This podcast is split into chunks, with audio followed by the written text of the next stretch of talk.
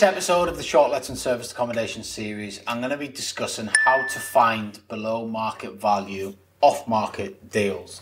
Now, this is the cream of the crop. This is what everyone is chasing because there's so much profit potential in them. And they are hard to find, but they're not impossible and there's many areas that you can go to get direct to the vendor. There's also many marketing strategies that you can use as well. I'm going to use what I've experienced and how I've managed to find mine, and I'm going to show you how you can potentially find yours. So the first format is the low hanging fruit. So we all have smartphones and we all have the ability to text our phone book. And for me, this is the easiest option by just simply asking somebody, do you know anybody that might be looking to sell their property right now? Very, very simple. Now, I know I've got about four or 5,000 people in my phone book. I'm pretty sure most people have quite a lot of people in their phone book. If you send that same text to all of your phone book, I guarantee you will find some below market value deals. It really is that easy. The question is, are you prepared to do it? Because naturally, most people have people in the phone books that they don't necessarily want to be speaking to, and uh, they maybe don't want to text that specific text. But if you send it, it gets out there and you will get a response. Don't worry about, you know, fear holds people back. Fear stops people achieving their true potential. Don't be fearful of this. Just get the message written out and send it. Okay. So that's point number one. The next place that you can leverage below market deals from are auctions. Okay. Now, whilst this isn't typically you know, direct to vendor. I do want to mention auctions because I think they're fantastic places and I have got a lot of my deals from auctions. Just a case of note, and I'm not going to cover it on this video. I will do another video on it, but auctions, you need to really understand how the financing works and also how quickly you need to complete. Make sure you've got all your ducks in a row before you go bidding in an auction because it can end up quite messy financially if you get it wrong. However, in auctions, typically you're going to get rundown properties, you're going to get properties that need to be modernized, and people put them in there when they're sticking a bit on the open market. There are different types of auctions, but one thing you want to do whenever there is the end of the auction, and they're, they're, typically on more than likely end of the month, what you want to do is you want to get in touch with the auction house and you want to ask them for all the unsolds. Okay? All the unsold properties that you can then make offers on. And by making offers on these properties, I guarantee you'll pick them up. Don't go for the auctions. Don't bid in the auctions. Just find, see what happens. You can't bid, obviously, on, the, on the ones that you want to bid, but have your limits. If you don't win them, find out what's unsold and then dig into them more and see if you can get a deal done. This means picking the phone up, building a relationship with the auction house and go to them. So that is another way that you can find really good uh, below market value uh, deals.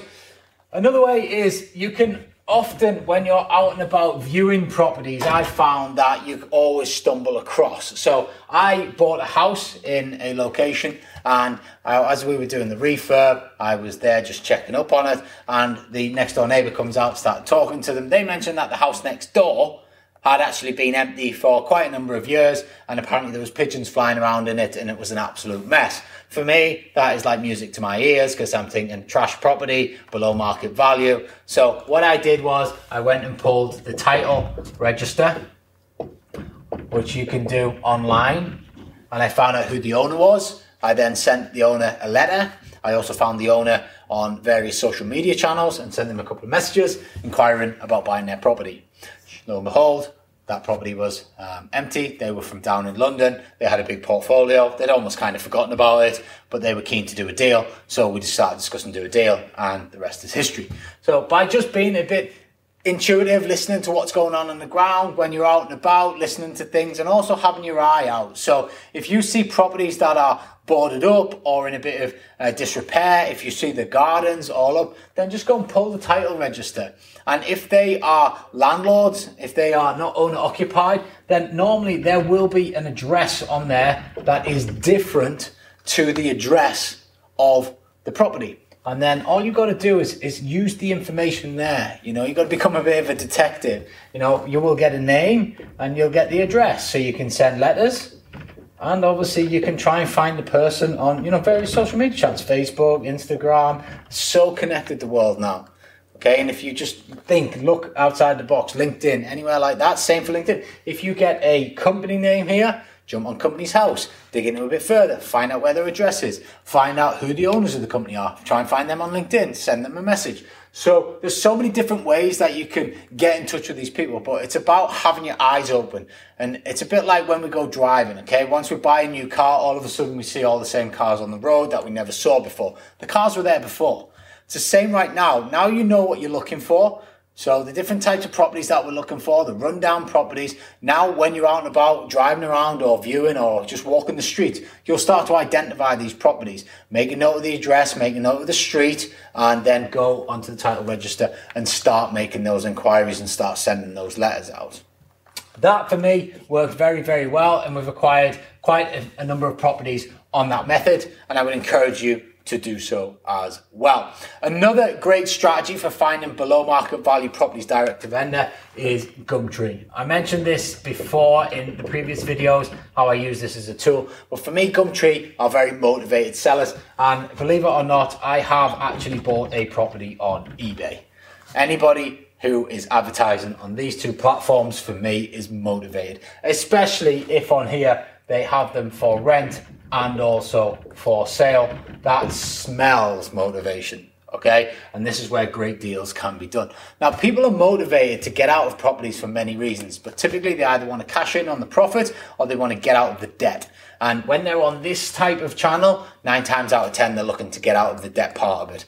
And they want to do it quickly for whatever reasons. They might be moving, they might be going to a different country, they might just not want to be a landlord anymore, um, they might have lost their job. There's so many different reasons why people become motivated. And that's where you get the below market value deals from. So, there's a whole host of other uh, places that we can look, but you just got to get creative. You just got to think about, you know, where is it that these people are tending to advertise? Okay, how can I get more in front of these people? How can I get their information? You know, Amazon is the richest company in the world because it protects the data. It never links the customer data to the actual suppliers of the products. So it's always got that intermediary sort of platform where they need them and they need them. So Amazon get to charge both sides of the coin and then obviously they win. And that's why, because they protect the data. Data is everything. If we can get data of who owns these places, we can unlock the next step, which is the contact. Can we inquire about? If you've got data, your phone book, you've already got data, use it, unlock the data, and you just never know what comes from asking the question. You're not trying to do anything bad here. You're just trying to further yourself. You're just trying to help other people. Anybody that is potentially wanting to sell a property needs help. If you can buy that property, you have solved their problem for them. What is wrong with that? That's all you're trying to do here.